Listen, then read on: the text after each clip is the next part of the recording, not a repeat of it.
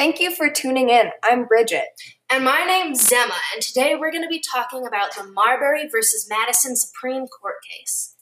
America's political parties were polarized into two main factions, which stemmed from the occurrence of the Constitutional Convention in 1787 the Federalists and the Democratic Republicans.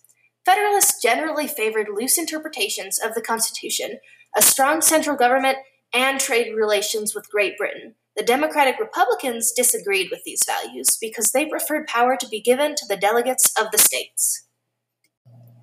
Jefferson, who held the position of vice president before winning the election of 1800, was appalled by Adams' abuse of power when he was an acting president.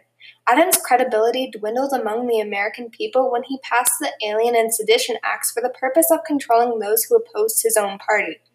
The government was given the power to deport non American citizens as it felt necessary.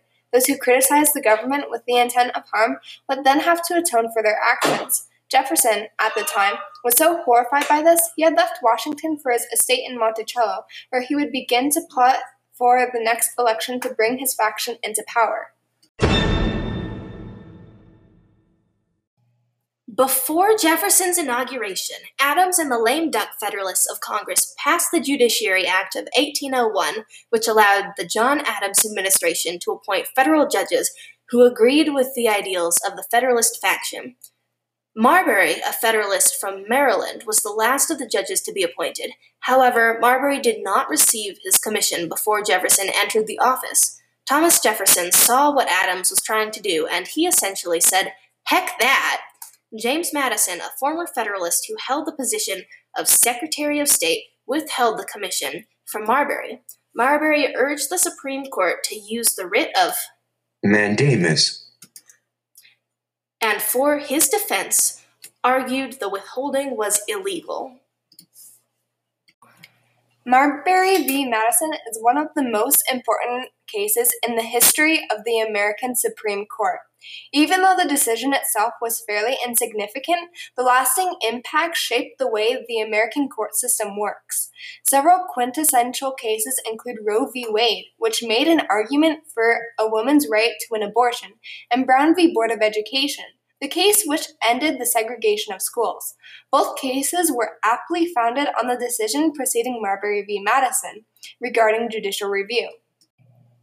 The main questions proposed by the court involved the constitutionality of withholding papers, such as those of appointments signed by a previous president. Also, they wondered did the plaintiffs have a right to receive their commissions, and did the court have jurisdiction to decide upon the order? Judicial review gave American courts the right to declare laws, statutes, and government actions unconstitutional, and if it clashed with the United States Constitution. Marbury v. Madison was especially astonishing at the time because it brought light to the power of judicial review and essentially popularized the idea among the American people. The decision disseminated the judicial branch's responsibilities, which included that of declining legislation acts as instructed in Article 6 of the Constitution. James Madison, the Secretary of State, refused to give Marbury his commission and serves as the respondent in the case. William Marbury, the petitioner, was not given his commission to become a Federalist judge in the judiciary branch because John Adams preordained several Federalist judges too late, and Jefferson had already become president. Jefferson responded to the appointed commissions and instructed Madison to discard several of the proposed judges, including Marbury. Instead, Jefferson filled the positions with appointments from his own party. Rude. Jefferson declared commissions were invalid unless they were all of which were completed except the latter. Marshall criticized the new administration for not upholding the validity of the commissions and therefore their legal obligation. If Marshall ordered Jefferson to return the commissions, Jefferson could decline and the courts would become invariable. If the court decided that Jefferson could continue to pretend the commissions didn't exist, then Jefferson would win. More rude. Even though Marbury was right, the court didn't have the ability to fix the problem because the Judiciary Act of 1789, which allowed Marbury to present his case, came into conflict with the Constitution. Thus, it was illegal. Marshall declared the court did not have jurisdiction to finalize their own opinion on the case since it had to be passed on from lower courts for it to be heard, and Marbury never sought to renew his petition.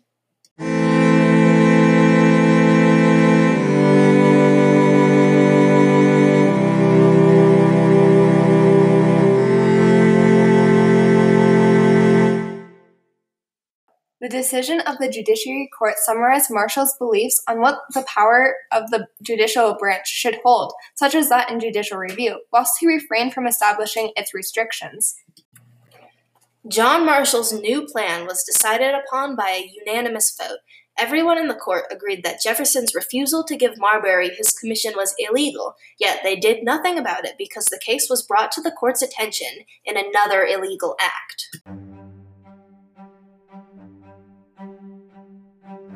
Perhaps the biggest takeaway from Marbury v. Madison, above popularizing judicial review, was the fact that the decision served as a check on the executive branch. Marshall believed the United States government was comprised, quote, of laws and not of men. Therefore, lower branches had the power to review the actions carried out by executive officials. This is Bridget. And this is Zema, and thank you for tuning into Signed, Sealed, Delivered, Ooh Baby! Hello, I'm Bridget. And I'm Zema, and today we're going to be talking about. oh no, my connection's lost!